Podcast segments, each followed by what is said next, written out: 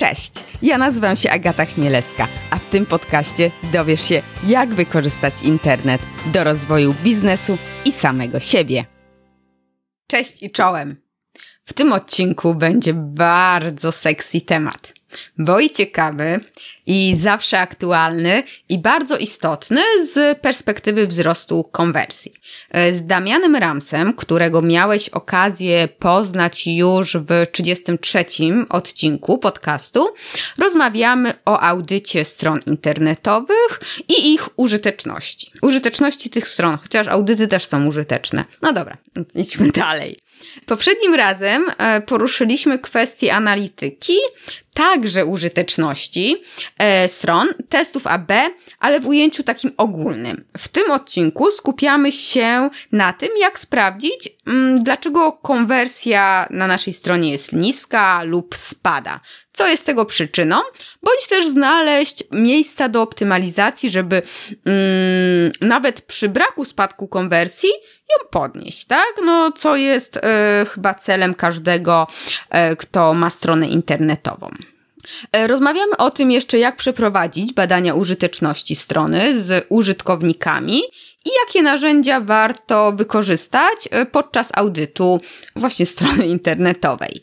E, tak przy okazji, poprzednia rozmowa z Damianem spotkała się z naprawdę dużym odzewem od Was i właśnie prośbamy o więcej, tak więc jest więcej tematu i więcej Damiana.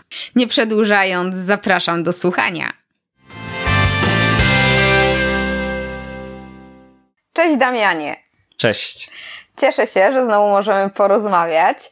E, ostatnio rozmawialiśmy o analityce internetowej, ale tak ogólnie, o testach AB, trochę o Google Tag Managerze i też o takich dziwnych tematach jak e, atrybucja konwersji i tam jeszcze, jeszcze kilka rzeczy poruszyliśmy, ale dzisiaj chciałam Ciebie zapytać o audyty stron internetowych. Mieliśmy ostatnio okazję o tym trochę porozmawiać przy jednym mm, z niedoszłych klientów, chyba na szczęście niedoszłych. I e, no, i tak od słowa do słowa do tego zeszło, ale ja już nie gadam i chciałam się właśnie Ciebie spytać, co to jest, są te audyty? Tak więc y, audytów e, przeróżnych, jakie można zrobić na stronie internetowej jest dość sporo, bo jeśli się rozejrzymy po rynku, po usługach, jakie są oferowane, no to na pewno możemy wyróżnić audyty SEO, audyty e-commerce, audyty mhm. szybkości strony, audyty kontentowe, audyty treści, no jest tego cała masa. E, natomiast y, audyty UX, o których będziemy mówić dzisiaj, no to są audyty przede wszystkim skupione na doświadczeniu użytkownika w serwisie, skupione na tym, żeby poprawiać e, design strony, żeby poprawiać jej nawigację, żeby poprawiać e, hierarchię wizualną elementów, żeby redukować niepotrzebne elementy ze strony, upraszczać tę ścieżkę użytkownika. Także mm, audyty UX-owe właśnie tym się na przykład wyróżniają od audytów SEO, no, że skupiają się już na, na tym, co się dzieje na stronie, mhm. po tym jak użytkownik na nią wejdzie. Okej, okay, e, a no bo audyt treści, ja zawsze taki mam mm, taki problem, jak widzę te różne audyty, audyt e-commerce, audyt treści, e, audyt szybkości, no to też jest chyba audyt użyteczności. Mam wrażenie, że to troszeczkę jest takie rozdrobnienie marketingowe. No i właśnie tutaj dochodzimy do takiego wniosku, myślę, że wspólnego, bo ja też jak e, sobie obserwuję e, różnego typu usługi, ich zakresy i to naprawdę się różni od e, firmy do firmy, od jakby specjalisty do specjalisty, mhm. jak ten zakres tych audytów jest definiowany. No bo faktycznie on czasem się zazębia między mhm. powiedzmy audytami jakimiś treści czy kontentowymi audytem UX, w którym też w zasadzie ocenia się czasem jakość treści na stronie, jakoś mhm. copywritingu, proponuje się jakieś zmiany w tym zakresie, żeby na przykład e, dana usługa, która jest opisana na stronie, była opisana lepszym, prostszym językiem, mhm. zrozumieniu, czy żeby ta treść była ułożona w taki bardziej przejrzysty sposób. E, no i tutaj dochodzimy w zasadzie do takiego punktu, gdzie ja sam mam przykład, gdzie to, co oferuję jako audyt UX, tak naprawdę za granicą nazywałoby się powiedzmy conversion research, bo mhm. e, nie skupiam się w audytach UX tylko i wyłącznie na takiej checkliście powiedzmy dobrych tak. praktyk czy elementów, które dobry serwis pod kątem użyteczności musi spełniać, tylko idę krok dalej, no i staram się rekomendować rzeczy, które rzeczywiście mogą przełożyć się na wyższą sprzedaż, na wyższą konwersję w serwisie, e, a nie tylko na takich aspektach, które sprawiają, że ten serwis jest powiedzmy mm, zrobiony z, według rynkowych standardów, według najlepszych praktyk, najnowszych trendów w UX i e, designie. To jest trochę skrajny przykład, no bo mm, oczywiście nie każdy audyt UX na rynku to jest tylko checklista dobrych praktyk, ponieważ tych różnych analiz e, jakościowych, analiz prowadzonych z użytkownikami, różnych badań jest e, sporo. Zależnie od firmy, zależnie mhm. od oferty ten zakres się różni. Natomiast no, da się też znaleźć takie audyty bardzo proste, gdzie po prostu mamy sprawdzoną stronę według checklisty, 40 punktów i albo strona e, spełnia założenie da, da, danej wytycznej, albo nie. No i na bazie tego później powiedzmy mamy jakiś taki wynik jakości tej strony i rekomendacje, co, co na niej zmienić, czy nie. E, natomiast niekoniecznie są to e, rzeczy związane po prostu stricte ze zwiększaniem mhm. konwersji, z rekomendacjami, które mają zwiększyć sprzedaż. Natomiast to, co jest ciekawe, to mm, w momencie, kiedy się zastanawiałem, jak tę moją usługę nazwać mhm. i opisać, żeby ktoś w ogóle ją e, znalazł, żeby ktoś zrozumiał o co chodzi, to stwierdziłem, że nazwę ją Audit UX, bo to jest coś, co jest e, dość powszechnie znane tak. w branży, jako typ usługi, którą można sobie zamówić. Mhm. E, klienci generalnie rozumieją o co chodzi. E, gdybym to nazwał, nawet nie wiem jak po polsku to przetłumaczyć, ale analiza konwersji czy coś takiego, no to samych po prostu wyszukań tej, tej usługi w Google e, byłoby myślę sporo mniej. Ja też pewnie jakbym komuś powiedział, co robię, no to e, nie miałby tego tak szybkiego zrozumienia. I mm, wydaje mi się, że sporo jest specjalistów czy firm, które mają jakieś swoje metodologie, swoje podejście do tego, mm, jak taką stronę zaudytować pod kątem UX-u, e, jakich użyć do tego metod, badań, e, analiz. Natomiast ze względów takich, jakie przytoczyłem, mhm czyli zrozumienie tego, e, ułatwienie zrozumienia tego, czym ta usługa jest, no po prostu bardzo dużo usług o różnych zakresie trafia pod ten sam parasol, czyli pod nazwę Audit UX.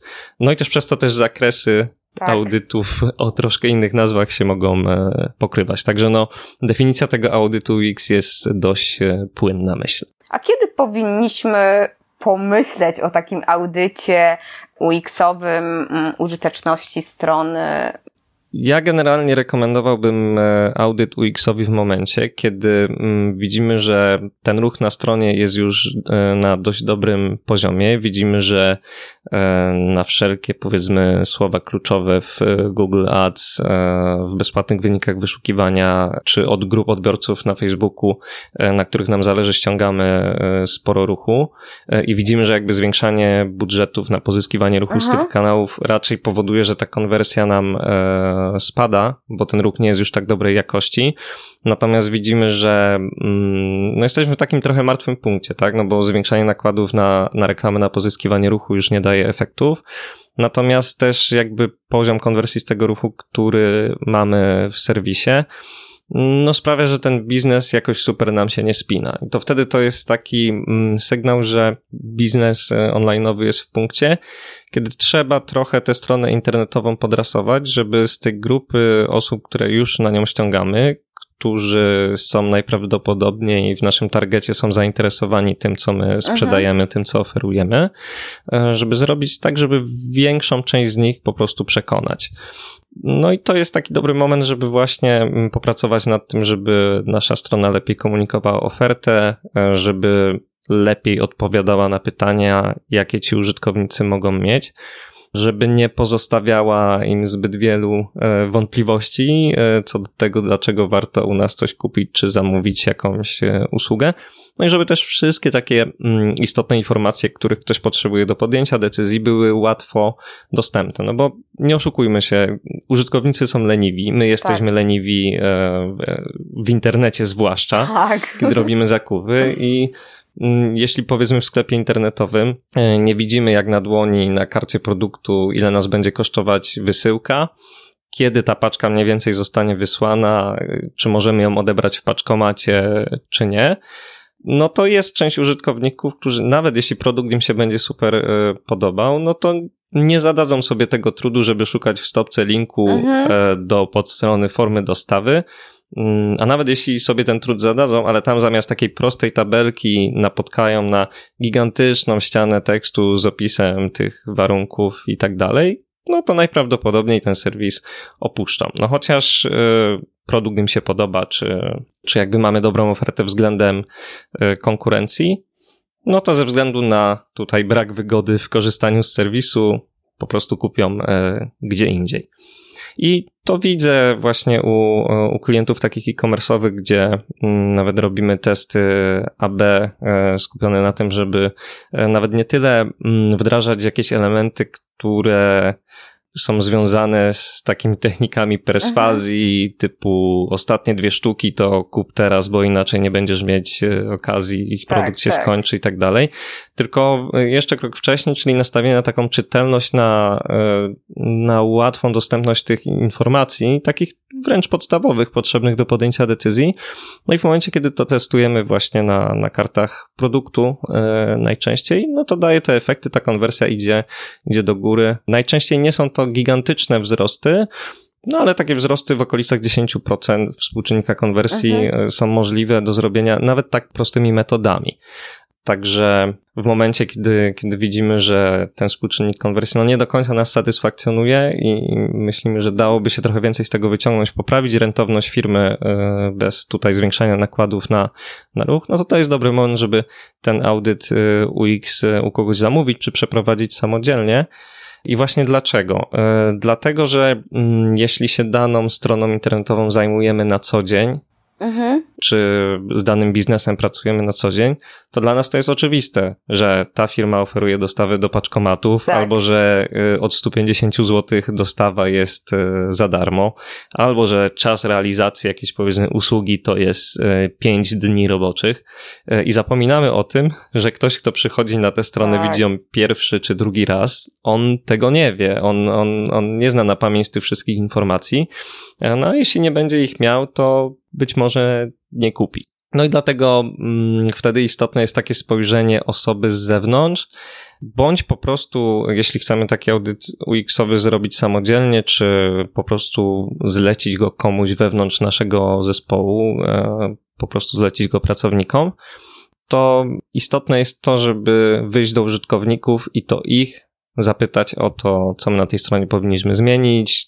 jakich informacji nie mogą znaleźć, czego szukają, a jest trudno dostępne.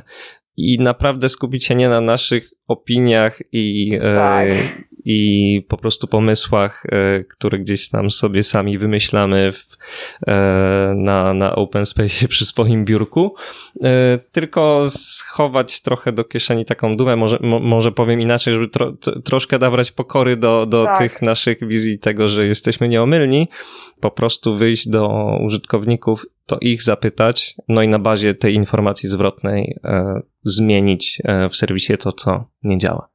E, tak, to odnośnie tego, że e, nie patrzeć tylko przez pryzmat tego, co my uważamy, to w marketingu też jest bardzo ważne, że, że a ja nie używam tej aplikacji, to tam na pewno moich klientów nie ma, albo, albo na mnie to nie działa, albo mi się nie podoba, to też jest bardzo częste. A My wiemy, że załóżmy ściana tekstu w opisie form i kosztów dostawy to jest zło. Ale tak naprawdę taki przedsiębiorca, czy osoba, no, prowadzący sklep internetowy o wielu rzeczach nie ma pojęcia. I też powiedziałeś o takich jakiejś checkliście, dobrych praktykach, czy właśnie jest jakaś taka checklista rzeczy, na które war, trzeba, powinno się spojrzeć właśnie podczas takiego audytu. To znaczy tak, myślę, że jak sobie w Google wpiszemy e, checklista UX, e, zwłaszcza w języku angielskim, to znajdziemy masę takich e, gotowych, gotowych materiałów. Nie tak. Także, także myślę, że tam mogę spokojnie odesłać, no tylko też trzeba właśnie mm, zwrócić uwagę na to, że to, że powiedzmy na jakiejś checkliście tam jest 120 elementów, no to nie oznacza, że my musimy faktycznie przejść każdy bardzo dokładnie, tylko trzeba tutaj mieć takie wyczucie, co rzeczywiście będzie istotne, a co nie. No i właśnie tutaj się przydają te badania z użytkownikami, czy też analizy ilościowe tego, co się dzieje w serwisie. Czy obserwacja nagrań sesji użytkowników w różnych narzędziach, żeby zobaczyć, gdzie, gdzie ten problem się znajduje. No a dopiero później możemy faktycznie sobie poszukać jakichś dobrych praktyk pod tym kątem, bo jeśli ktoś nam powie w ankietach, czy może zrobimy sobie badania z, z użytkownikami w ten sposób, że kogoś zaprosimy, pokażemy mu nasz serwis, powiemy zrób tam zakupy, kup sobie buty w kolorze brązowym i opowiadaj, co ci się tam nie podoba, czego nie możesz znaleźć, z czym masz problem. To jeśli to zrobimy, to będziemy widzieli te problematyczne elementy. E, no i na bazie tego możemy sobie wtedy później zacząć szukać e, rozwiązań. E, no jednym z nich faktycznie jest to, że możemy sobie spojrzeć na takie checklisty UX-owe. Jeśli widzimy, że problem mamy z nawigacją, no to sobie znajdziemy checklistę, co tam w nawigacji powinno działać i, i w jaki sposób. No i wtedy możemy sobie zestawić tę naszą nawigację z tym, co e, eksperci radzą w takich różnych e, checklistach. Ja się osobiście przyznam, że nie mam takiej swojej jednej checklisty, gdzie mam listę jakby elementów, które zawsze sprawdzam, e, dlatego że staram się podchodzić w jak najbardziej otwarty sposób właśnie do, do tego feedbacku od użytkowników przede wszystkim i na tym się staram bazować. Natomiast, y, no może nie mam takiej checklisty UX-owej, ale to z czego korzystam to są te wszelkie modele do analiz heurystycznych, y, mhm. tudzież eksperckich. Tutaj też no, jest kilka firm zachodu, które powiedzmy swoje takie metodologie obrędowały, zastrzegły i tak dalej. One są bardzo podobne do siebie. To też nie jest nic e, hiperodkrywczego, ale zwykle tam mamy 5-6 obszarów, na których się trzeba skupić, takich jak y, czytelność tej mhm. strony, czy ona jest przejrzysta, czy można w kilka sekund się zorientować, o czym ta dana podstrona jest i najważniejsze informacje mhm. wyłowić, czyli to się głównie skupia na takiej hierarchii wizualnej, na tym, czy są nagłówki widoczne, czy kluczowe informacje są faktycznie wyróżnione i w takich punktach, że bardzo szybko na nie trafiamy. Mhm. Tego typu rzeczy. E, mamy też e, kwestie związane mm, z takim trochę oporem tarcie, czyli to wszelkie takie zgrzyty na linii y, użytkownik, strona internetowa, kiedy mm, próbujemy formularz wypełnić i coś nie działa, wpisujemy kod mhm. pocztowy, a formularz nas nie przepuszcza, bo się okazuje, że format musi być y, z myślnikiem między tak. pierwszymi dwoma a trzema ostatnimi cyframi tego kodu, natomiast nigdzie nie ma podpowiedzi, która by nam mówiła, zrób to w formacie takim i takim, tylko mamy e, informację zwrotną, format nieprawidłowy i musimy się domyślić. Tak. Wszelkie takie rzeczy, no to właśnie są w tej kategorii takiego oporu e, w korzystaniu i tego, że jest to po prostu niewygodne. Mamy kwestie związane z propozycją wartości i komunikacją tego, którą też e, w takich audytach UX-owych warto mm, ocenić, czyli tak naprawdę przekonanie użytkownika, dlaczego ty masz kupić ode mnie, dlaczego masz u mnie zamówić tę usługę. E, no i to jest już e, dość popularne, myślę, w wielu sklepach internetowych. Na przykład można zauważyć, że gdzieś tam się przewija ta taka ramka, która mówi, że jesteśmy na rynku od 15 lat, albo że zaufał nam 15 tak. tysięcy klientów, chociaż to już bardziej kwestia związana z zaufaniem. A na przykład, że oferujemy zwrot za darmo przez e, pół roku, albo darmową dostawę, zawsze i wszędzie jakąkolwiek formą mhm. tam chcesz. E, no i różne takie rzeczy, często właśnie bardzo specyficzne dla e, konkretnej branży, które faktycznie pokazują, że czymś się wyróżniamy na tle konkurentów. Czyli jakby trzeci, trzeci element tych takich powiedzmy dużych klocków do oceny mhm. strony, no to jest ta propozycja wartości. Czwarta rzecz, o którą zahaczyłem, no to jest budowa zaufania. Tak. I myślę, że tu mam fantastyczny przykład y, z własnego doświadczenia. To było ładnych parę lat temu, kiedy jeszcze y, jeszcze byłem na studiach i jak gdzieś podróżowałem za granicę, no to jednak y, szukałem często takiej najtańszej opcji, żeby gdzieś dotrzeć. No i było akurat tak, że to chyba do Budapesztu się wybierałem i wszelkie takie tanie loty nie były akurat dostępne w tym dniu, kiedy ja mogłem lecieć, no po prostu nie mogłem w inny dzień, więc y, wszelkie tanie nie odpadały. No to stwierdziłem, może pojadę y, pociągiem albo busem. No i porównałem Aha. sobie ceny, mówię, tym busem sporo taniej, a W sumie tam czas podróży nie był jakoś o wiele dłuższy, jeśli dobrze pamiętam. No i wszedłem na stronę takiej, takiej firmy, już nie pamiętam nazwy. No i tak na nią patrzę. Design taki jakby sprzed 10 lat. Mechanika tej strony jakaś taka dziwna takie dziwne drop-downy, jakieś małe przyciski. No wyglądało to trochę mm, strasznie, ale spojrzałem na ceny, spojrzałem na terminy, y, sprawdziłem bardzo pobieżnie y, opinie w sieci. Y, no i akurat te, które znalazłem, były, że wszystko jest ok. To mówię, no dobra, no to kupuję bilet, będzie, będzie wszystko spoko. Ale miałem gdzieś z tyłu głowy taką myśl, trochę nie ufam tej firmie przez to, że jej design jest taki przestarzały i nie mhm. widzę też tam żadnych takich sygnałów typu gwarancja zwrotu pieniędzy, jeśli coś tam pójdzie nie tak, nie widziałem łatwo dostępnego numeru do kontaktu. Mhm. Na stronie kontakt tam był chyba jakiś formularz, e, natomiast no nie było jakoś bardzo widocznego adresu firmy. Tego już nie pamiętam, być może tak było. E, no ale generalnie nie wzbudzała zaufania ta strona, jakby to jest e, główny punkt e, tego wywodu przydługiego. No i skończyło się to tak, że dzień przed planowanym wyjazdem ja wchodzę na tę stronę, no i próbuję znaleźć ten, ten, ten mój rejs, że tak powiem, nie wiem czy tak się mówi, czy ten mój przejazd, no. o, tego dnia, na który sobie zamówiłem, patrzę, no i tego przejazdu nie ma w rozkładzie no to myślę, może go odwołali. Wysłałem ten formularz kontaktowy, nic, zero odpowiedzi, żadnego komunikatu, że tam odezwiemy się do ciebie w ciągu x godzin, nic. Szukałem tego numeru telefonu, nie mogłem znaleźć. Szukałem go w Google, nie mogłem znaleźć y, siedziby tej firmy, czy tam numeru telefonu.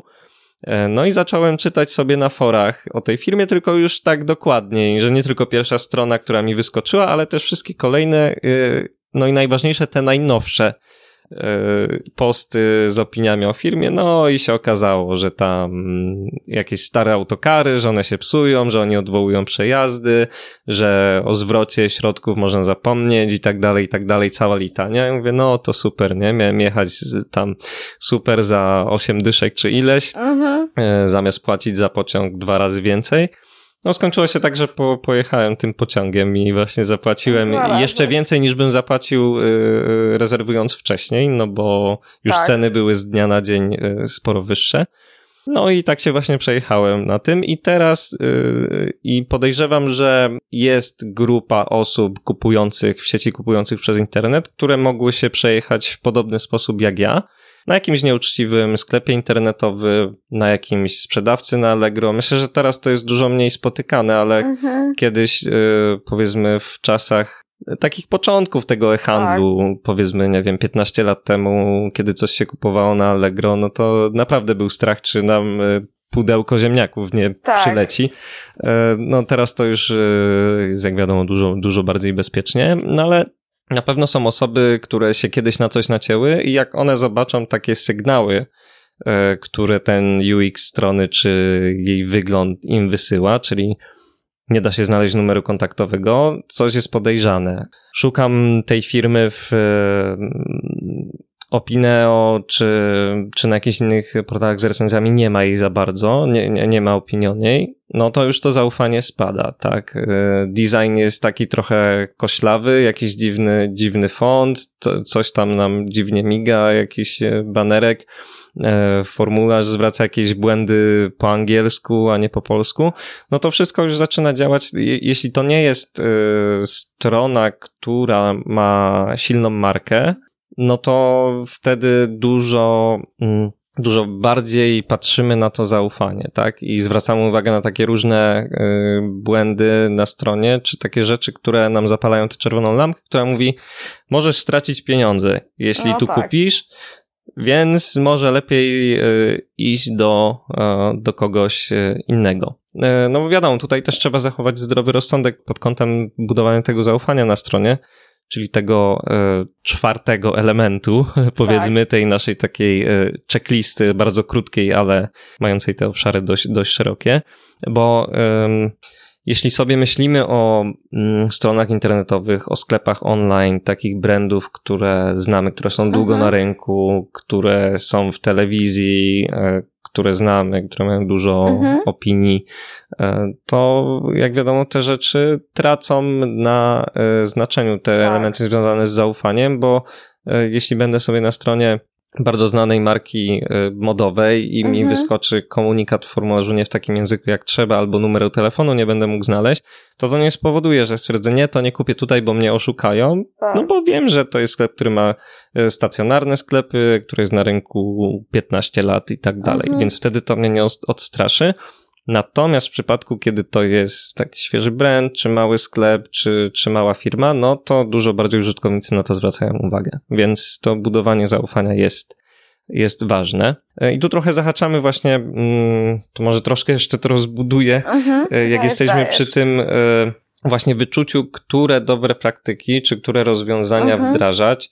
E, no wiadomo, że nie możemy wdrożyć 50-60 elementów różnych rekomendowanych przez jakiegoś mhm. eksperta, bo ze strony zrobi się choinka. To właśnie zawsze trzeba zachować ten e, zdrowy rozsądek pod kątem tego, co w, na danej stronie, w danym kontekście przy e, powiedzmy rozmiarze firmy, zaufaniu do niej, przy, branży przy, tych, przy, przy branży też, co tu pasuje i co tu powinniśmy w tym kontekście w tym kontekście zrobić. No, dokładnie, bo też branża, tak teraz pomyślałam, że jak odbiorcą są załóżmy no starsze osoby, mm, starsze, starsze, tak? Bo już teraz no ten internet trochę i ten e-commerce trochę działa, więc już starsze osoby na emeryturze też już robią zakupy. No na przykład ta czcionka powinna być większa, nie? Albo, albo załóżmy, nie wiem, branża jest modowa, no to faktycznie na te zdjęcia, tak? Może filmy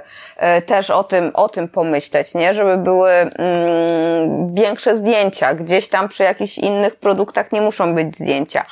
Ale jeszcze tak sobie pomyślałam o, bo mówisz cztery te, te takie y, bloki, nie? Jest jeszcze piąty. No właśnie chciałam sobie, a jeszcze są jakieś? Tak, taki piąty, na który też zwracam uwagę, y, żeby tak y, zamknąć y, ten temat tych checklist y, mhm. dzielonych przez ten y, model heurystyczny, czy właśnie tego typu wytyczne, jakie mamy to są rzeczy związane z takimi bodźcami, które popychają osoby niezdecydowane do zakupu. To, mhm. to jest tak naprawdę na, na końcu nie bez przyczyny wymienione przeze mnie, no bo to jest taka wisienka na torcie, tak? Jakby musimy zadbać o te wszystkie elementy mhm. wcześniej, które są ważniejsze, a to jest, to są takie techniki, które troszkę gdzieś tam jeszcze nam te konwersje mogą okay. popchnąć e, w górę. I myślę, że to najlepiej opisać na przykładzie e, stron, na których możemy sobie rezerwować noclegi, takich jak e, Booking.com mhm. czy Airbnb. Mm, tam widać, że sztab ludzi siedzi nad tym, żeby te komunikaty wymyślać i testować, bo tego jest masa, tak. E, mamy komunikaty, że to mieszkanie to rzadkie znalezisko, bo zwykle jest zajęte w tych terminach. No to od razu się czujemy Aha. w ten sposób, że okej, okay, raz, że super rzecz znalazłem, to się czuje doceniony i, i fajnie, a dwa, mamy z tyłu głowy, no okej, okay, e, zaraz może tego nie być, więc może zamiast jeszcze konsultować to z tą drugą osobą, z którą mhm. jadę i czekać jeden dzień na decyzję, to zarezerwuję teraz, najwyżej odwołam, tak? tak? E, czyli w ten sposób takimi komunikatami popychamy trochę tego użytkownika do podjęcia decyzji, tak mhm. naprawdę. Mhm. Kolejny typowy przykład, e, właśnie modowe e, sklepy internetowe czy sklepy z butami. Wszelkie komunikaty o tym, że mało sztuk zostało danego rozmiaru, czy że to jest w ogóle ostatnia sztuka. E, tak. Bardzo dobra rzecz pod tym kątem, że no wiemy, że akurat w modowych sklepach mamy pewne kolekcje, które jak zostaną sprzedane, tak. to jest bardzo duża szansa, że już więcej ich nie będzie, więc jak coś nam się podoba i zobaczymy informację, że ostatnia sztuka została, no to jest duża szansa, że nie będziemy czekać do kolejnej wypłaty, tylko jakoś tak. wysupłamy środki z tego, co nam na koncie zostało, żeby jednak sobie ten produkt zaklepać. No ale tutaj oczywiście, e, jak e, ze wszystkim innym w kontekście UX-u, designu sklepu, nie można też przesadzić i iść z tym e, w ciemno, no bo jeśli mamy produkt typu, o, artykuły wszelkie biurowe, sprzedajemy po prostu długopisy, papier do drukarki, koperty, wszelkie takie mhm. rzeczy. Jak my tam zaczniemy sypać komunikatami, że 15 innych osób to ogląda, albo że ten taryza papieru to rzadkie znalezisko, bo zwykle nie mamy jej w magazynie, no to wpływ na konwersję już będzie znikomy, no bo też no, tak. użytkownicy nie są idiotami i wiedzą, że to nie jest tak, że jest limitowana kolekcja papieru z tą gramaturą i nigdzie indziej go nie dostaną. E, no tylko, że to po prostu ściema. jakiś komunikat, jakaś ściema, która w ogóle tam e, nie pasuje. Więc dlatego tutaj uczulam, żeby nie przekolować i nie stosować po prostu wszystkiego w ciemno. Jakbyśmy sobie znaleźli taką checklistę super 60 elementów, które jak sprawdzisz i poprawisz, to konwersja po prostu wystrzeli do góry polecam podchodzić do tego z rezerwą i jednak nałożyć na to taki filtr e, tego kontekstu, e, który mamy w swoim, w swoim serwisie. No i to jest tak naprawdę najtrudniejsza rzecz. Ocena, co rzeczywiście warto zmienić, wdrożyć, a czego nie. Tak, tak. Ale to też wiesz co? Bo mm, też czasem może być taki problem, że nawet jak wdrożymy to wszystko, znaczy do to wszystko, jakieś tam, nawet te 60 rzeczy, tak, i niby wszystko wygląda ok, no to konwersji dalej może nie być, bo mamy mm, do kitu ruch. Ściągamy jakąś reklamą zupełnie inną grupę docelową, no fajnie, bo przychodzą, tania reklama, ale nigdy nie będą konwertować, więc myślę, że to właśnie takie też spojrzenie z zewnątrz jest potrzebne. Tak, i y, tutaj być może strzelę sobie w stopę, ale powiem, że do momentu, w którym nie mamy pewności, że ten ruch, który pozyskujemy na stronę jest odpowiedniej jakości i że to są faktycznie ludzie z naszej grupy docelowej, dopóki nie mamy przekonania, że ta część marketingu jest w porządku, to nie polecam inwestować środków w taki audyt UX-owy, czy tym bardziej w jakiś taki totalny redesign serwisu, stawianie go od nowa i tak dalej. E, bo jest duża szansa, że to nie zadziała. I mhm. ja wiem, że prawdopodobnie powinienem mówić, że audyty Wix są super i wszyscy je powinni robić zawsze, ale y, mam po prostu świadomość tego, że to nie zawsze jest dobry pomysł, bo tak jak powiedziałaś, jeśli ściągamy ruch na stronę, który no po prostu nie jest zainteresowany tym, co mamy do zaoferowania, tak. to możemy mieć naprawdę przepiękny serwis, działający bardzo szybko, zrobiony w genialny sposób UX-owo, gdzie zakupy to jest po prostu czysta przyjemność, ale i tak ludzie nie będą kupować, bo nie potrzebują tego, co my tak. mamy do zaoferowania. I myślę, żeby to zobrazować, taki fajny przykład mi przyszedł e, do głowy. Oglądałem kiedyś wideo, taki wywiad z Awinaszem Kałszykiem, którego wspominałem w naszej poprzedniej tak. rozmowie. To jest taki guru analityki internetowej, e, gość, który edukuje cały świat, jest ewangelistą pod kątem analityki, no i tych googlowskich narzędzi. Mhm. No i on w rozmowie opowiadał historię jakiegoś swojego znajomego, który otworzył e, sklep internetowy, w którym sprzedawał e, lampki takie właśnie na stolik, e, taki nocny i mm, on ściągał sporo ruchu z AdWordsów. No i widział, że faktycznie no, tego ruchu przychodzi na stronę bardzo dużo, ale ten współczynnik konwersji szoruje pod dnie. No i nie wiedział, co jest grane. Jak się okazało, on właśnie te swoje produkty chciał sprzedawać na frazy takie jak nightstand, e, tylko sobie nie zawęził tego targetowania i wchodzili ludzie, którzy szukali frazy one night stand. Aha, okej. Okay. Więc generalnie nie byli zainteresowani e, jego produktami, ale chcieli sobie e, poczytać o trochę innej tematyce. No i on mógłby zainwestować wtedy w przebudowę swojej strony, szukać jakichś problemów użytecznościowych, które powodują, że ta sprzedaż jest niska, ale mógłby w to wpompować e, mnóstwo pieniędzy, dziesiątki tysięcy dolarów i nadal by ta strona nie sprzedawała w lepszy sposób, bo najpierw musiał naprawić ten problem na kroku wcześniej, czyli na pozyskiwaniu ruchu. Tak, tak. No wiesz, przebudowa ze sklepu na Tindera, no to nie jest takie wyroste. No myślę, że y, po prostu nawet nie wiedziałby, że w tym kierunku powinien go przebudować, gdyby nie zajrzał w to, jak pozyskuje ruch i co tam trzeba zrobić y, na początku. Także no każdemu, kto myśli o audycie UX-owym, chociaż jak, jak powtórzę, nie powinienem pewnie tego mówić, to polecam najpierw, żeby e, porozmawiał ze specjalistami e, od SEO, od Google Adsów, od Facebooka, od wszelkich kanałów, w których pozyskuje ruch, żeby oni sprawdzili, czy na pewno pozyskuje taki ruch jak trzeba, no i czy też za niego nie przepłaca, czy może tam da się trochę ten budżet uszczuplić, zaoszczędzić trochę E, kasę, którą może później faktycznie włożyć w rozwój strony, no nie tracąc po prostu na, e, na sprzedaży e, dzięki temu, że po prostu wytnie ten ruch niepotrzebny najpierw. Wiesz, dobrze, że mówisz, dlatego że jak nawet się z takim problemem spotkasz i weźmiesz współpracę taką, no nie, nie wyczarujesz, tak? Nie, nie sprawisz, że, że nagle będzie konwersja z, no, ze słabego, z kiepskiej jakości ruchu, więc no lepiej w ogóle wytłumaczyć, okej, okay, przyjdź pan, ale najpierw pan tutaj z tym ruchem trochę zawalcz, więc trochę go popraw, nie? To ma duże znaczenie. A użyłeś słowa heurystyka. My w poprzednim odcinku o tym mówiliśmy, ale osoby, które e, słuchają teraz, e, wcześniejszego nie słuchały odcinka, co to jest ta heurystyka? E, brzmi bardzo mądrze, ale jest tak. to e, chyba najprostsze badanie, jakie można zrobić na stronie internetowej. Po prostu otwieramy nasz serwis, e, robimy sobie powiedzmy dwa, trzy scenariusze najczęstsze, jakie użytkownicy w nich przechodzą.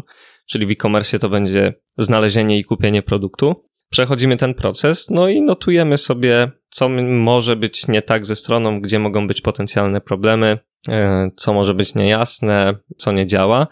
No i do tego właśnie można wykorzystać te pięć elementów, które mm, dwa pytania wcześniej e, opisałem. tak. Także zaletą dużą tej analizy jest to, że w zasadzie każdy może ją zrobić od ręki. Nie potrzeba do tego żadnego narzędzia, nie potrzeba do tego w zasadzie niczego więcej niż e, trochę czasu e, i notatnik i, i tyle. No i najlepiej taki model właśnie heurystyczny przed sobą, żeby trochę nas nakierowywał na to, jakich problemów szukać, do czego się próbować doczepić na tej no stronie, no tak. na co zwrócić e, uwagę. A ten model e, heurystyczny to też się wykorzystuje w badaniach z użytkownikami?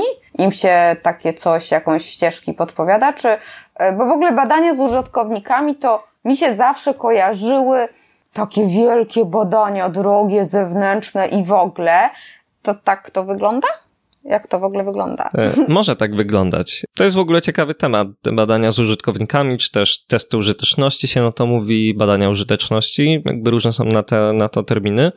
Jakby y, kluczowym punktem tego jest, żeby obserwować, jak inne osoby korzystają z naszej strony internetowej. Tak. I broń Boże, nie można im podpowiadać, co zrobić albo na jakie elementy zwracać uwagę, bo wtedy trochę zaburzymy to, w jaki sposób one z tego serwisu okay. korzystają. Pewnie podświadomie będą szukać tych rzeczy, na które my je nakierowaliśmy. Więc jak jakbyśmy na początku takiego badania powiedzieli, wiesz co, skup się na tym, żeby mm, znaleźć takie jakieś komunikaty, które próbują cię tak, tam jakoś tak. przekonać do zakupu, no to no siłą rzeczy ta osoba się na, na nich skupi, więc warto dbać o to, żeby e, te warunki, powiedzmy, były najbardziej zbliżone do tego, jak w rzeczywistości ta osoba, e, siedząc sobie w domu, robiąc zakupy przez internet, e, działa. Natomiast to wydaje mi się, że jest praktycznie nie do uzyskania w takiej skali jeden do jednego, jakichkolwiek warunków byśmy nie zrobili bo no zawsze ta osoba wie, że to jest y, badanie, tak? tak? To nie jest tak, że ona sobie siedzi w domu, a my ją szpiegujemy jakąś kamerą i ona nie wie, że jest w trakcie badania. E, no tylko zawsze, zawsze wiadomo, że to jest troszkę, troszkę inaczej, e, bo jak mówimy komuś, no to teraz się zachowuj tak, jakbyś e, chciał tak. kupić sobie nowe buty do piłki nożnej, mm, no to ta osoba się zachowa inaczej niż kiedy rzeczywiście kupuje tak. je dla siebie, kiedy jest w to bardziej emocjonalnie zaangażowana. E, to tak na wstępie, mm, żeby jakby też dać do zrozumienia, e, że jest jakimś e, ryzykiem takiego błędu obarczone to mhm. badanie. Nie jest idealne, nie oddaje idealnie tego, jak użytkownicy serwisów korzystają. Natomiast mm, i tak można sporo cennych obserwacji z tego mhm. wynieść. Najbardziej uderzające jest to, że widzimy wtedy, E, że to nie jest tak, że każdy na świecie korzysta w identyczny sposób e, z serwisów internetowych jak my. Tak. Że są osoby, które zwracają uwagę na trochę inne elementy niż my, albo są bardziej cierpliwe, albo mniej cierpliwe, albo nie widzą tych elementów, które my widzimy od razu, to trochę otwiera, otwiera oczy. No i tak, jak można takie badania e, z użytkownikami przeprowadzić? One są super pod tym kątem, że można je dopasować do budżetu, jaki mamy. Bo faktycznie, tak jak ty powiedziałeś, że tobie się one kojarzą z takimi pewnie badaniami w laboratorium, w takiej szklanej tak. sali, gdzie mamy kamery, e, gdzie mamy jakąś e, maszynę czy jakiś, jakiś system do eye trackingu, który później nam generuje hitmapę e, pokazującą, gdzie ten użytkownik rzeczywiście patrzył, bo mm, bo jest jakieś narzędzie, które mierzy mhm. to, jak on porusza gałkami ocznymi i tak dalej, mierzy czas zafiksowania wzroku na danym elemencie i tak dalej. I dobrze ci się to kojarzy, bo są badania tego typu, tylko oczywiście kosztują odpowiednio więcej. I nie każdy może sobie na to pozwolić, mhm. no zwłaszcza e, mniejsze firmy, no nie mają takiego budżetu, żeby sobie pozwalać, no na, na tego typu analizy. Tak. Natomiast można też badania użyteczności zrobić um, w prostszy sposób. Można z kimś się dzwonić e, przez Skype'a, pozwolić e, jakby powiedzieć tej osobie, żeby mhm. udostępniła nam ekran, e, wysłać jej po prostu scenariusz badania, jakby kolejne zadania, jakie mhm. ma przed sobą, no i powiedzieć, żeby po prostu te zadania postarała się wykonać na stronie, a my sobie ją obserwujemy, widzimy jej ekran, no i też w odpowiednich momentach powinniśmy ją podpytywać, jak widzimy, że gdzieś się zawiesi, nie może gdzieś przejść dalej, no to podpytujemy, e, co jest nie tak, czego szuka, mm, jakie informacje jeszcze by potrzebowała, żeby te decyzje podjąć, co ją tutaj irytuje e, mhm. i tak dalej. No i wtedy możemy uzyskać właśnie od niej taką informację zwrotną. Możemy też wtedy podpytywać, o, a jak robisz zakupy, to na co zwykle zwracasz uwagę? E, no i wtedy różne rzeczy wychodzą. I wtedy koszt przeprowadzenia takiego badania jest oczywiście odpowiednio niższy, bo nie potrzebujemy do tego żadnego zaawansowanego software'u, mhm. nie potrzebujemy specjalnego pomieszczenia przystosowanego do tego. Wiadomo, że jakość naszych wniosków jest też y, niższa, no bo nie mamy na przykład y, eye trackingu, czy też jeśli zrobimy to samodzielnie, no to najprawdopodobniej zrobimy to gorzej od osoby, która po prostu zajmuje się na pełny etat Aha. prowadzeniem e, badań z użytkownikami. No i to jest taka mm, pewnie opcja pomiędzy, że szukamy sobie jakichś respondentów, powiedzmy, którzy pasują do naszej grupy docelowej, którzy nigdy w życiu nie widzieli naszego serwisu, mają totalnie świeże spojrzenie. E, natomiast opcją taką rzeczywiście po linii najmniejszego oporu e, jest pójście ze swoim serwisem do znajomego, e, do kolegi, do koleżanki, i po prostu siadamy sobie na 10-15 minut, e, wybieramy sobie po prostu jeden kluczowy scenariusz dla, mhm. dla naszej strony, czy tam jedną kluczową stronę z, z usługą, e, którą chcemy przeanalizować. No i siadając obok tej osoby, po prostu obserwujemy, co ona robi i, i pytamy, co o tym wszystkim sądzi.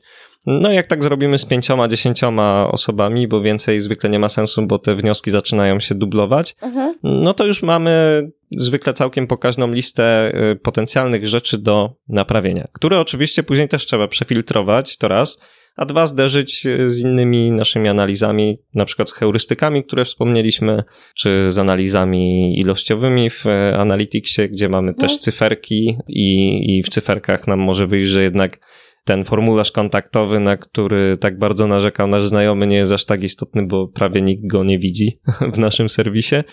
E, także no tak, wniosku można wyciągnąć naprawdę dużo z tych badań z użytkownikami, natomiast jak zawsze trzeba je później zderzyć mhm. E, z resztą e, analiz, żeby wyłowić te kwestie, które rzeczywiście są problematyczne, które się powtarzają w różnych e, analizach. No bo pamiętajmy, że użytkownicy też mają swoje subiektywne spojrzenie. I z moich doświadczeń wynika, że faktycznie w tych badaniach użyteczności myślę, że trochę bardziej te osoby się spinają i starają się jak najwięcej tej wartości nam dostarczyć mhm. i mają takie poczucie, że muszą jak najwięcej tych takich nawet drobnych szczegółów znaleźć i nie, na nie ponarzekać, że, żebyśmy my mieli jakby więcej od nich informacji zwrotnej. Także podejrzewam, że jeśli taka osoba faktycznie w swoim własnym czasie miałaby z tego serwisu korzystać i rzeczywiście tam czegoś szukać, dokonać zakupu, to jednak sporo z tych kwestii, które wymienia, są na tyle błahe, żeby jej nie przeszkadzały. No ale jakby tutaj w tych badaniach użyteczności jednak jest taka tendencja, żeby jak najwięcej e, tych rzeczy wyłowić, jak najbardziej komuś mhm. pomóc. E, dlatego też e, jeszcze raz powtórzę, że warto to sobie później przefiltrować i nie wdrażać od razu na drugi dzień wszystkiego, co tam nam w tych badaniach wyszło. Właśnie miałam zadać teraz Ci pytanie, ile takich właśnie testów, ile takich użytkowników powinniśmy mieć, żeby to miało jakiś, no taki, e, nie, nie było tego błędu statystycznego, tak, że tam trzy osoby i to w ogóle z przypadku i, i w ogóle każda odpowiedź może być inna. Tak dziesięć osób, tak? Czy... E, myślę, że 10 to jest w zasadzie taki maks. No to okay. też zależy od zasobów y, firmy, prawda? No bo y, generalnie tendencja jest taka, że tam w okolicach pięciu uczestników y, 80% powiedzmy problemów tych kluczowych jesteśmy w stanie znaleźć, o, a później to już widzimy, że te wszystkie najważniejsze rzeczy, one się po prostu powtarzają. Czasem ktoś dorzuci coś nowego, ten siódmy, ósmy, dziesiąty, czy jakbyśmy mhm. poszli dalej, piętnasty uczestnik. No ale widzimy tendencję, że kluczowe okay. rzeczy się powtarzają, więc jeśli y, faktycznie mamy ograniczony y, budżet, no to pięciu uczestników takich badań to jest wystarczająca liczba, żeby te ważne problemy na stronie odkryć. Okay. No bo trzeba pamiętać, że prowadzenie tych badań jest też czasochłonne, bo trzeba przygotować scenariusz tego badania, znaleźć tych y, respondentów. Fajnie, żeby to nie były losowe osoby, tylko pasujące do naszego profilu, więc tym bardziej to zajmuje czas. Y, a jeśli po prostu odezwiemy się do jakiejś firmy, która mm, oferuje dostęp do bazy takich mhm. respondentów, no co jest łatwiejsze na rynku anglojęzycznym, bo, bo tam jest sporo narzędzi, które po prostu to, tak. to oferują, no ale za to też trzeba zapłacić, prawda? E, no, plus musimy to badanie przeprowadzić. To też zwykle zajmuje 40 tak. minut, godzinkę, a później i tak jeszcze raz musimy te nagrania obejrzeć, wynotować z nich rzeczy. Także no, można liczyć, myślę, że spokojnie mm, dwie godziny na uczestnika, plus czas potrzebny na organizację tego wszystkiego, no to wychodzi nam powiedzmy 15-20 godzin pracy i to jest jedna tylko z analiz, która w tym audycie UX powinna tak. się zawierać, więc e, no dlatego uważam, że mm, jakby korzyści z tych kolejnych uczestników po prostu maleją, maleją. i ko koło tej liczby 4-5 uczestników e, mamy taki punkt, e, w którym jakby najwięcej wartości z tego wyciągamy w porównaniu do nakładu czasu czy, czy pieniędzy, jakie na to poświęcamy. A w czym jest lepsze takie badanie niż załóżmy użycie narzędzia Hotjar przykładowo, które i ma mapy cieplne, i ma nagrywanie. Nie wystarczy takie coś? A ja nie powiedziałem, że są lepsze badania użyteczności, e, bo... Ja sam dodam. Nie, nie są lepsze, są inne. Są okay. inne przede wszystkim i jakby takie narzędzia jak Hotjar czy SmartLook, które właśnie mhm. generują nam hitmapy, e, czy przede wszystkim e, potrafią nagrać sesję użytkownika, tak. jego ekran, są też bardzo przydatne bo zaletą takich nagrań sesji jest to, że widzimy, jak rzeczywiście ten użytkownik się zachowywał w realnych warunkach, a nie w takich warunkach trochę laboratoryjnych, gdzie my mhm. go zapraszamy na badanie. E, minus tego jest taki, że e, ta osoba z nagrania to jest jakiś anonimowy numer e, ID, a nie człowiek, do którego możemy się odezwać i go zapytać, e, co on o tej stronie sądził, albo dlaczego kliknął tam, gdzie kliknął, albo dlaczego wyszedł i nie kupił. A w badaniu użyteczności mamy ten aspekt komunikacji z drugą osobą, która może nam przekazać to, co, to, co myśli. Dlatego jakby obie te metody mają swoje plusy i minusy, no i najlepiej jest e, po prostu korzystać z obu no i później zderzyć wnioski z tych różnych badań. Przy czym, no, minus e, tych nagrań sesji jest taki, że to Trzeba jest bardzo oglądać. dużo właśnie takiej żmudnej pracy polegającej na oglądaniu tych nagrań. E, tagowaniu ich, e, później robieniu jakichś statystyk, jakby na ilu nagraniach nam wyszło, że nie wiem, jakiś przycisk jest nieklikany, bo może jest mało widoczny, tak. albo na ilu nagraniach wyszło, że e, ktoś zobaczył formularz, się wystraszył i uciekł, bo formularz jest za długi albo skomplikowany tak dalej. Więc e, no, tu właśnie dochodzi kwestia mm, czasochłonności tego, plus tej kwestii, że te nagrania sesji one dość mocno męczą, bo tam często się przewijają bardzo podobne scenariusze zachowań użytkowników. E, no i my też po, po, pewnym czasie analizując te nagrania stajemy się tym trochę zmęczeni. E, już trochę idziemy na łatwiznę, już nie patrzymy na to tak dokładnie, albo bardzo szybko e, kategoryzujemy dane nagranie do, do jakiejś tam kategorii, więc to też jest trochę obarczone błędem. Natomiast no, mm, jeśli sobie obejrzymy powiedzmy 100 takich nagrań, to? Ojej. To pewnie, jeśli coś tam krytycznego się pojawia, to, to zauważymy to bez problemu. Tak dużo. No.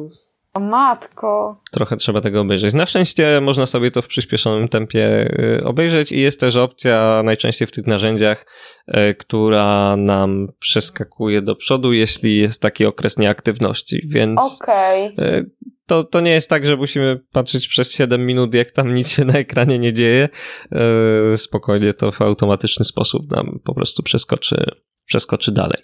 Ale to też tak teraz sobie pomyślałam, że też to jest takie troszeczkę niebezpieczne, bo jeżeli użytkownik na jakimś momencie, elemencie strony mm, gdzieś się zawiesi, to tak naprawdę nie wiemy, czy on czegoś nie rozumie, czy faktycznie ktoś go zawołał i on załóżmy z kimś tam coś wymienia, jakieś tam zdania rozmawia, bo no nie, mam, nie mamy go jak spytać, nie? No bo to tak jak mówisz, to jest numer ID i nie mamy feedbacku od niego.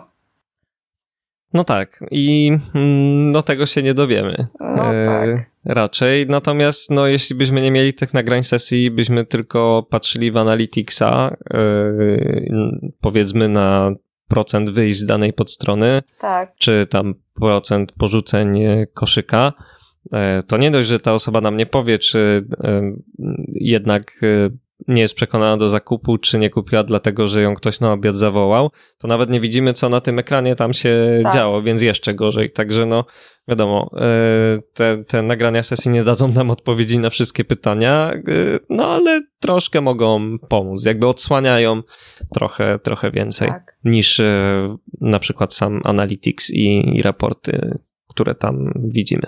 Tak, to jeszcze uprzedzę, bo teraz mi się taki pomysł w głowie zrodził mojego cwanego przebiegłego myślenia, że, mm, że to nie widać, że nie da się zidentyfikować tych osób, nawet jeżeli wpisują w formularz adres e-mail, dlatego że to jest w tam, no, w hotjarze przynajmniej to jest jakoś tam niewidoczne, nie? To jest e, zakryte.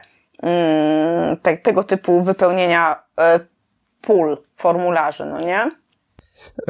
Tak, przy czym nie wiem, może to już się zmieniło, ale była opcja, że dało tak. się odsłonić te dane, mm, co oczywiście no, nie powinniśmy pewnie tego robić w, w związku z e, przepisami prawnymi, jakie są.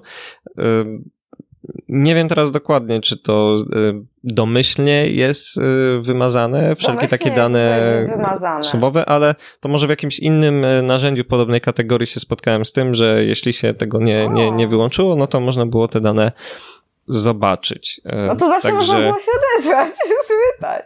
No, niby tak, ale pewnie lepiej tego nie robić. Ryzykowne, zwłaszcza w Polsce teraz. Tak, no wyobraź sobie, ktoś do ciebie pisze Dzień dobry pani Agato, widziałem, że dodała pani taki, taki produkt do koszyka, no ale tu y, pani już, już prawie kupiła i nie kliknęła pani tego przycisku. Dlaczego?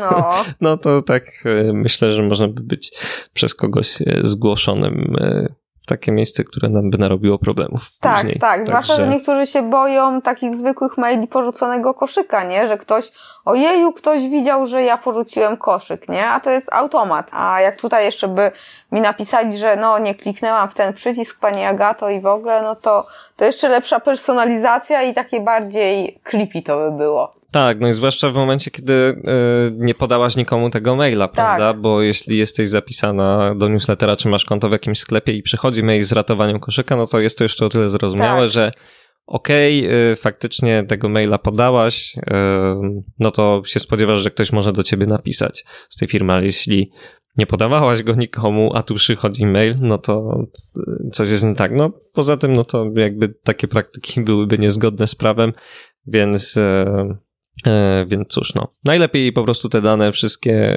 personalne mieć zasłonięte w tych nagraniach, jeśli ktoś tak. widzi, że tam one się pojawiają z jakiegoś powodu, no to trzeba pogrzebać w ustawieniach i to wymazać. Dokładnie, dokładnie. A jak już mówimy też o narzędziach, to e, oprócz właśnie e, SmartLooka, e, Hotjara, jeszcze są jakieś fajne narzędzia tego typu, które mogą nam pomóc w takim analizie zachowań użytkowników, audycie? Mhm. No, narzędzi jest cała masa, więc myślę, że też w dodatkach do podcastu zamieścimy mhm. sporą listę linków do przydatnych narzędzi. Mm, o Hotjarze SmartLooku właśnie już powiedzieliśmy i mm, warto z nich na pewno korzystać. To, z czego ostatnio mm, korzystam e, więcej, to jest takie narzędzie Usability Hub, które mhm. oferuje kilka różnych metod e, takich badawczych i to są takie dość szybkie badania, gdzie możemy na przykład wrzucić design naszego landing page'a, czy po prostu e, design naszej karty produktu. Po prostu wrzucamy plik graficzny e, i możemy mm, do niego zadać e, jakieś pytania użytkownikom E, tych pytań może być jedno pytanie, może być kilka, zależnie od tego, co sobie skonfigurujemy. Ustalamy, jakiego typu osoby mm, chcemy, żeby na te pytania odpowiedziały, no i wciskamy start, płacimy e, tam odpowiednią ilość e, kredytów za to. No i czekamy, aż się zbiorą odpowiedzi. Później respondenci, czyli jakby druga strona tej platformy, mhm. otrzymują właśnie takie zadanie, żeby spojrzeć na screenshot tej strony, no i odpowiedzieć na te pytania. E, no i wtedy możemy taki wygenerować szybki feedback na temat jakiejś e, strony. No i to może być przydatne właśnie do, do landing page, do stron, które opisują jakieś oferty, które właśnie stworzyliśmy. No i na przykład nie jesteśmy pewni, czy to w ogóle jest zrozumiałe, czy to jest przejrzyste, czy ludzie będą wiedzieli o co w tym chodzi. Możemy po prostu tych użytkowników zapytać, no i dostać z powrotem mm, informacje. To jest fajne narzędzie, tylko znowu niestety yy, na rynek anglojęzyczny, gdzie jest duża baza respondentów. Yy, nie pamiętam, jak tam było z rynkiem polskim, czy w ogóle jacyś respondenci są, ale jak próbowałem sobie zawęzić kryteria po jakichś zainteresowaniach, czy po wieku, no to e, niestety nie było to dostępne. Natomiast można jakby w tym narzędziu wygenerować yy, takie badanie, i po prostu rozesłać link, czy to do naszych subskrybentów newslettera, czy do jakiejś naszej społeczności, jak prowadzimy na przykład grupę na, na Facebooku, czy, czy cokolwiek, e, czy nawet po naszych znajomych, po pracownikach, e, jakkolwiek chcemy. Można po prostu takie badanie tam ustawić, link rozesłać, e, zebrać w ten sposób odpowiedzi, no i one będą widoczne już e, w narzędziu. I tam tych rodzajów testów jest kilka, bo mm, są też testy, gdzie możemy ustawić, że dana strona będzie się wyświetlać przez x sekund, mhm. czyli na przykład o. 5 czy 10 sekund komuś się e, wyświetli. Mm, więc jakby tutaj celujemy w to, żeby odzwierciedlić, jak to czasem wygląda, czy najczęściej wygląda w rzeczywistym świecie, że wchodzimy na jakąś stronę, mhm E, dajemy jej 3-4 sekundy e, i albo nas zaciekawi zostaniemy, albo wyjdziemy, tak? Więc możemy mm, w ten sposób to przetestować, no i po prostu po tych 4 sekundach czy 5, jak ktoś widzi tę stronę, zapytać e, na przykład, no to jak myślisz, o czym ta strona jest, albo co to za produkt, albo jak, jaka jest korzyść z tego produktu. Mhm. No zależy od tego, na czym nam zależy, żeby ludzie w te kilka sekund z naszej strony e, załapali. No i bazując na informacji zwrotnej, tutaj możemy e, tę stronę poprawić. Jeśli chodzi o narzędzia jeszcze, no to oczywiście Google Analytics, e, jak zawsze, e, tak. taka solidna podstawa, żeby po prostu zorientować się, gdzie jest problem, ale też które podstrony są e, ważne u nas na stronie. E, I tu trzeba też uważać na wszelkie pułapki typu, jak sobie otworzymy raport, e, zachowanie wszystkie strony, spojrzymy, jakie URL są najczęściej odwiedzane, no to jak w e-commerce mamy tysiąc różnych produktów i 50 różnych kategorii i każda ma inny URL, no to w tym raporcie na samej górze wyskoczy nam strona główna. No tak. No i właśnie dlatego sporo osób myśli, no okej, okay, to tę stronę główną trzeba nad nią popracować najpierw, bo jest najważniejsza, no ale się okazuje, że jakbyśmy sobie odfiltrowali wszystkie karty produktów, jeśli one mają jakiś wspólny element y, w nazwie, w URL-u, po którym możemy to mhm. złapać i jak sobie to zawęzimy, to się okaże, że jednak najczęściej to właśnie karty produktu generują e, najwięcej odsłon, a drugie w kolejności są strony kategorii, bo to na nie bardzo mhm. często ludzie trafiają z reklam, na nie ludzie trafiają z wyszukiwań organicznych, z porównywarek cenowych, e, z wszelkich agregatorów. Także tutaj e, warto sobie najpierw spojrzeć, które strony w ogóle warto optymalizować e, i w tym Analytics pomaga. Pokazuje, które strony są najpopularniejsze, mhm.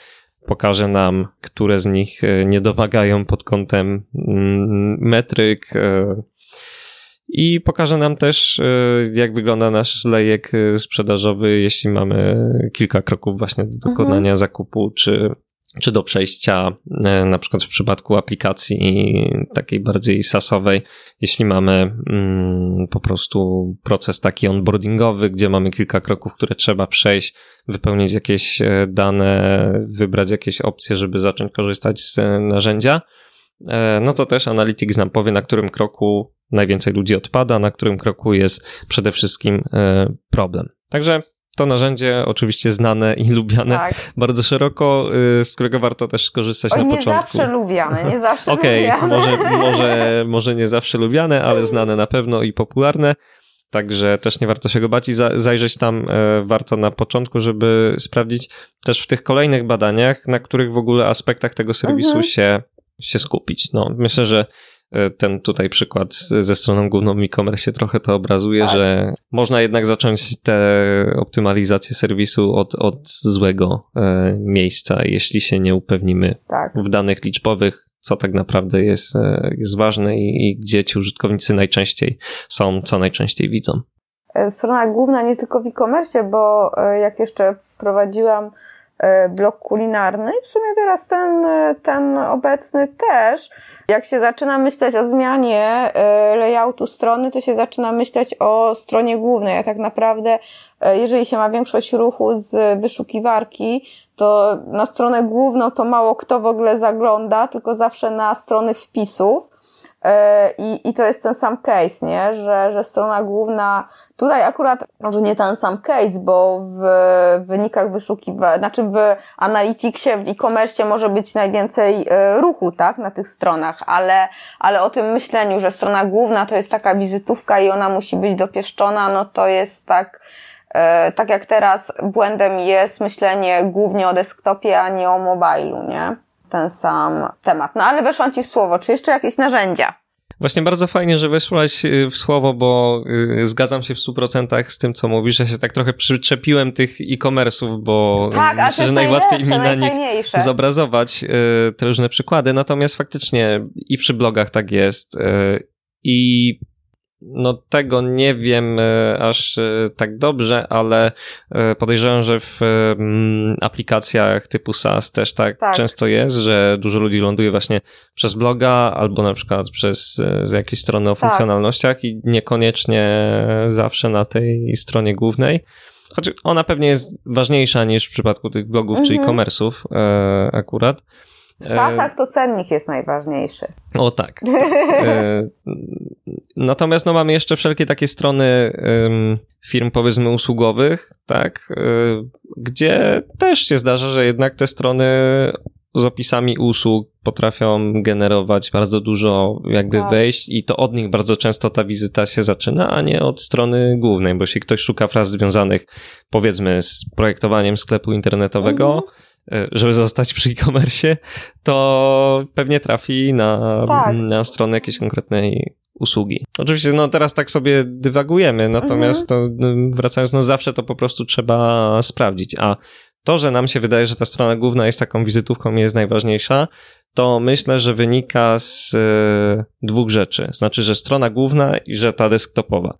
Pierwsza rzecz, e, znaczy z rzeczy jednej to wynika. Aha. O, może tak. Jakby te, y, te dwa aspekty, tak. żeby tutaj to trochę y, wyklarować, czyli to, że myślimy, że najważniejsza jest strona główna i że wersja desktopowa tak. strony, wynikają z tego, że y, My pracujemy w taki sposób zwykle nad naszymi stronami, nad stronami naszego biznesu, że pracujemy przy komputerach tak. i zaczynamy wizytę od strony głównej jak ja wchodzę na mojego bloga, to nie pamiętam, kiedy ostatnio wszedłem przez inną stronę niż przez stronę główną. Zawsze tak, strona dokładnie. główna, no bo nie szukam go sobie w Google, tylko wpisuję bezpośrednio adres. No chyba, że wchodzę w panel administracyjny, tak? I, tak. i tyle. Jeśli pracujemy przy sklepie internetowym, też najczęściej chcemy sobie coś w nim sprawdzić, nawet tak. um, jak tam wygląda karta produktu, się zastanowić, co byśmy tam zmienić, to wchodzimy najpierw na stronę główną. Tak. No tak. a jeśli jesteśmy pracownikami, czy, czy mamy, mamy swój biznes, no ale jakby my jesteśmy osobami odpowiedzialnymi za tę stronę i zajmujemy się nimi w pracy, no to pracujemy sobie na komputerach. Widzimy Dokładnie. to zawsze na desktopie. I mm, może nam nie przyjść do głowy, że jeśli ściągamy większość ruchu z Facebooka, no to będziemy mieć większość ruchu mobilowego tak. na stronie. I... To nawet może być ponad 90%. Tak, tak, tak. Um, to tak właśnie wygląda. I dlatego warto sobie zajrzeć e, do Analyticsa i nawet popatrzeć właśnie e, na poszczególne kanały i na to, z jakich urządzeń tam e, ludzie wchodzą, czy to jest desktop, czy mobile, bo właśnie na tych platformach social media może być to tak. 90% czy więcej. No i wtedy myślę, że może nam się zmienić myślenie o tym, które aspekty tej strony no. są najważniejsze i może nam się zapalić lampka, że jednak jeśli mamy 70% ruchu z mobila, to może warto najpierw ten audyt UX-owy i te wszystkie analizy zrobić z naciskiem na, e, na mobile. No. I chodzić po swojej stronie jak użytkownik właśnie mobilny, też na komputerze możemy sobie to ustawić, prawda? Tam prawym przyciskiem zbadaj, tylko że to jest niewygodne bo to jest wszystko małe takie. Tak, ale mm, dobra porada właśnie, tak jak mówisz, żeby jednak sobie na telefonie też naszą stronę regularnie otwierać.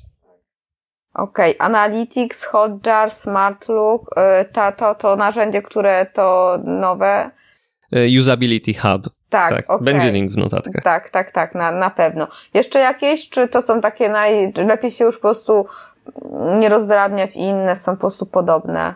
Mm, ja powiem tak. Y, narzędzia narzędziami, ale one nie zrobią za nas no. pracy, prawda? Więc dlatego też nie, nie chcę tutaj za, za dużo tych narzędzi podawać. Y, mm, zrobimy konkretną listę tak. Y, w notatkach. Natomiast no, najważniejsze w tym wszystkim to jest to, żeby osoba, która mm, tym audytem mhm. UX-owym e, się zajmuje, no po prostu miała odpowiednią wiedzę i też doświadczenie, żeby móc wyciągnąć odpowiednie wnioski z tych wszystkich analiz, żeby, żeby zauważyć, co mhm. rzeczywiście tam nie działa, co jest problemem i w naprawę jakich problemów warto zainwestować, a którymi nie warto się przejmować, bo to są błahostki, bo E, no, generalnie narzędzia same w sobie e, raczej nam tego nie podpowiedzą. No tutaj trzeba włożyć w to trochę czasu, energii, no, żeby. Oglądać nagrania, no. E, żeby te rzeczy wyciągnąć, a później, żeby znaleźć też dla tych problemów dobre rozwiązanie, które po prostu sprawi, że ta strona będzie nam lepiej konwertować. To powiedz mi jeszcze tylko tak na koniec, ile taki audyt może kosztować? To jest zawsze najciekawsze. Tak, zawsze najciekawsze i zawsze odpowiedź jest to zależy. zależy. Niestety. E, ale żeby dać po prostu e, takie widełki cenowe, e, no to myślę, że taki najprostszy audyt jakiegoś bardzo prostego serwisu czy sklepu internetowego, mhm. gdzie będzie niestety tylko pewnie taka prosta analiza heurystyczna i rekomendacje tekstowe bez e, jakby rozrysowanych mhm. potencjalnych zmian na stronie, czy przykładów innych rozwiązań i tak dalej, e, no to myślę, że od kwoty powiedzmy 1000 zł netto można znaleźć e, takie oferty, czy, czy tego 1500, natomiast no, audyt, który ma masę różnych analiz, którego efektem końcowym jest przepiękny raport z bardzo dokładnymi opisami poszczególnych problemów, rekomendacji mhm. rozwiązań, z pakietem makiet, czy nawet już finalnych designów, poprawionych mhm. ekranów z wliczonymi w tymi e, trzygodzinnymi, trzygodzinnymi e, spotkaniami, na których omawiamy cały ra raport bardzo szczegółowo, co z czego wynika, dlaczego i tak dalej. E, jeśli później też te mm, designy oczywiście były zrobione z trzema rundami poprawek, konsultacji i tak dalej, i tak dalej, no to te koszty wiadomo, rosną, rosną, rosną.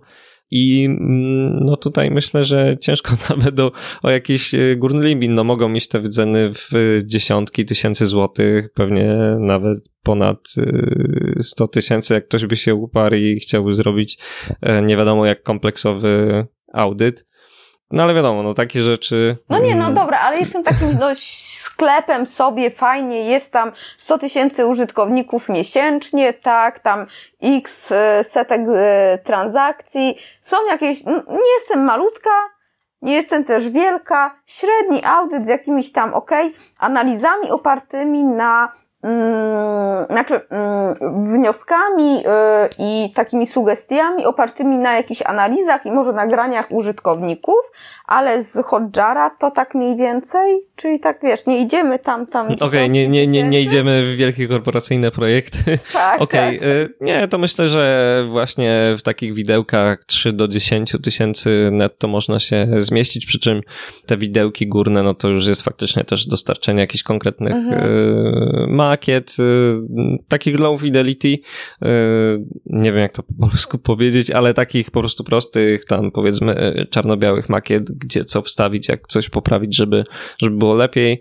Także nie, nie będzie to sam pewnie suchy raport czy suche rekomendacje, mhm. ale też już konkretne jakby kierunki tego, jak ten serwis um, poprawić. Co mhm jest też przydatne, no bo wtedy możemy od razu przejść do, do, do implementacji mhm. bez, bez, bez tej części zastanawiania się, no okej, okay, tutaj mamy opisaną rekomendację, ale teraz tak. trzeba sobie wyobrazić, jak to ma wyglądać i jeszcze to, to naszkicować albo powiedzieć grafikowi, jak ma się za to mhm. zabrać. Także, także no, taki przedział myślę 30 e, tysięcy. Zresztą e, na stronie u mnie też jest cennik właśnie różnych pakietów mhm. i, i podane ceny, które no też są cenami orientacyjnymi, no tak, bo trzeba zwrócić no. uwagę na to, że e, są różne typy serwisów yy, i też sklepy internetowe potrafią być mniej i bardziej rozbudowane, no i to też powoduje, że jakby poszczególne nawet analizy zajmują yy, różną ilość czasu, więc yy, jakby tutaj to się też może wahać, podobny zakres i jego cena tak. się może wahać od, od serwisu do serwisu, no ale... Mhm. No i to, i to lubię. Chociaż mnie to zawsze zależy, także zależy jak się jest bardzo upierdliwym podczas pierwszej rozmowy. no niestety, niestety. E, dobra. Powiedz mi jeszcze, czy jakieś, e, bo już Cię o to pytałam, jakieś strony, książki fajne do poczytania, czy coś nowego się znalazło, co byś chciał jeszcze zarekomendować od naszej poprzedniej rozmowy, czy, czy ewentualnie, mm, znaczy oczywiście podamy w notatkach, czy, czy, czy, nie wiem, no, no właśnie, czy coś się pojawiło. Nowego nie, ale skoro jesteśmy przy tematach UX-owych, a ostatnio byliśmy przy analitycznych, to podam trochę inne książki. Y, i myślę, że taką trochę Biblią e, UX-ową jest książka Nie każ mi myśleć, chyba się to nazywa po polsku. Steve tak. Krug jest autorem. Tak, taka e, czerwona okładka. Don't Make Me Think. I to jest strona, gdzie faktycznie ten autor takim dość prostym i zabawnym też momentami językiem. Strona czy książka? E, książka. Powiedziałem no, strona. Tak, no, no. e, no to jest książka, gdzie autor takim właśnie dość prostym, zabawnym językiem opisuje różne problemy UX-owe na stronie, ale też pokazuje dobre rozwiązania, więc to jest na pewno taka fajna książka do przeczytania. W zasadzie chyba dla każdego, kto tym biznesem online się zajmuje, żeby mm, lepiej właśnie ten UX e, zrozumieć, lepiej zrozumieć to, jak budować strony, które są dla użytkowników proste, zrozumiałe tak. i, i, i dobrze. Nie trzeba e, myśleć. Dobrze konwertują. Tak, to przede wszystkim e, ta książka. I myślę, że na niej poprzestanę, dlatego że podejrzewam, e, że jak tę książkę już przeczyta, przeczytają słuchacze podcastu, to już się naprawdę bardzo dużo może zmienić w ich myśleniu o UX-ie. Także, żeby też nie zamęczyć lekturami, e, polecam zacząć od tego. No i twój blog oczywiście, tam pewnie też jakieś wnioski, czy głównie o analityce?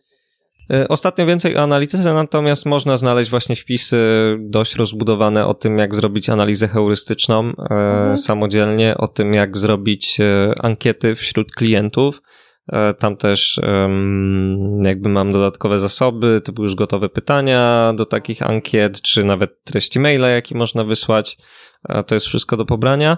Plus też y, taki artykuł, który mogę polecić jako taki, mm, myślę, że główny, pierwszy taki punkt, na którym się trzeba skupić w analizie, w audycie strony, mhm. czyli y, czytelność strony i to, jak to wpływa na konwersję.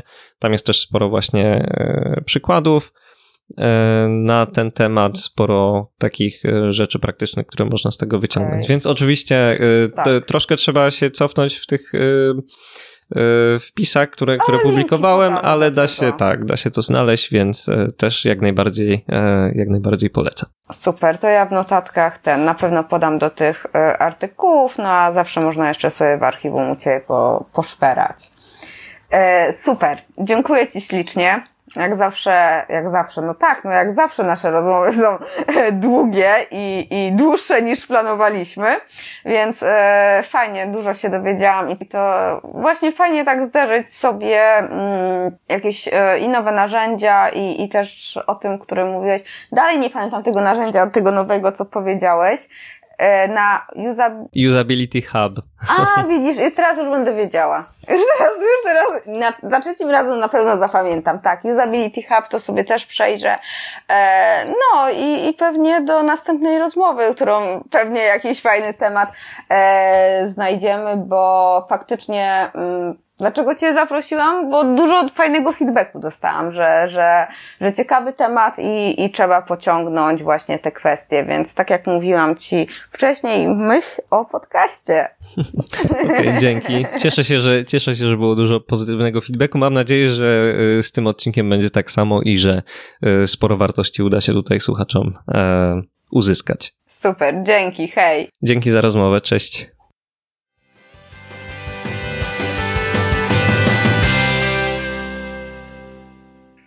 Konkretno nie. Właśnie dlatego tak lubię rozmowy z Damianem. Nie ma tu pitu-pitu, jest tak zwane mięsko lub brokuły dla wegan. E, jestem ciekawa, jakie ty masz doświadczenie z audytami stron. Może je robiłeś, może planujesz, a może szukasz specjalisty.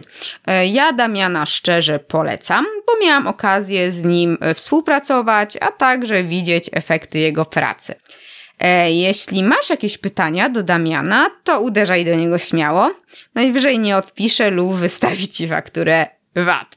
Znaczy żartuję, żartuję. Tak serio to w notatkach wrzucę linki do miejsc, gdzie można go złapać i do jego bloga. Polecam czytać, bo tam jest właśnie to mięso. No, ewentualnie brokuły. E, jeśli spodobał Ci się ten odcinek i uważasz, że jest wartościowy, to prześlij go znajomym, również zainteresowanym mm, tematem audytu stron internetowych oraz konwersji.